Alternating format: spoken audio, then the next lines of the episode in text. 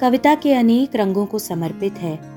नई धारा रेडियो की प्रस्तुति, प्रतिदिन एक कविता। कीजिए अपने हर दिन की शुरुआत एक कविता के साथ। आज सुनिए अमृता प्रीतम की कविता, चुप की साजिश, मेरी यानी मौलश्री की आवाज़ में। रात ऊंघ रही है।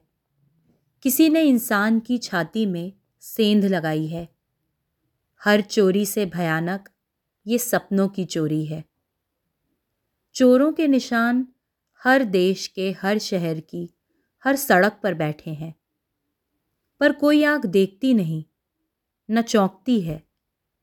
सिर्फ़ एक कुत्ते की तरह, एक जंजीर से बंधी। किसी वक्त किसी की कोई नज्म भोंकती है। आज की कविता को आप पॉडकास्ट के शो नोट्स में पढ़ सकते हैं।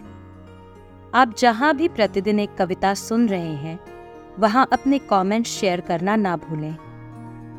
अगर आप चाहते हैं कि नई धारा रेडियो की ये प्रस्तुति हर सुबह आपके व्हाट्सएप पर आ जाए तो हमें इस नंबर पर मैसेज भेजें। Seven four two eight seven seven five three seven six कल एक और कविता के साथ फिर मिलेंगे।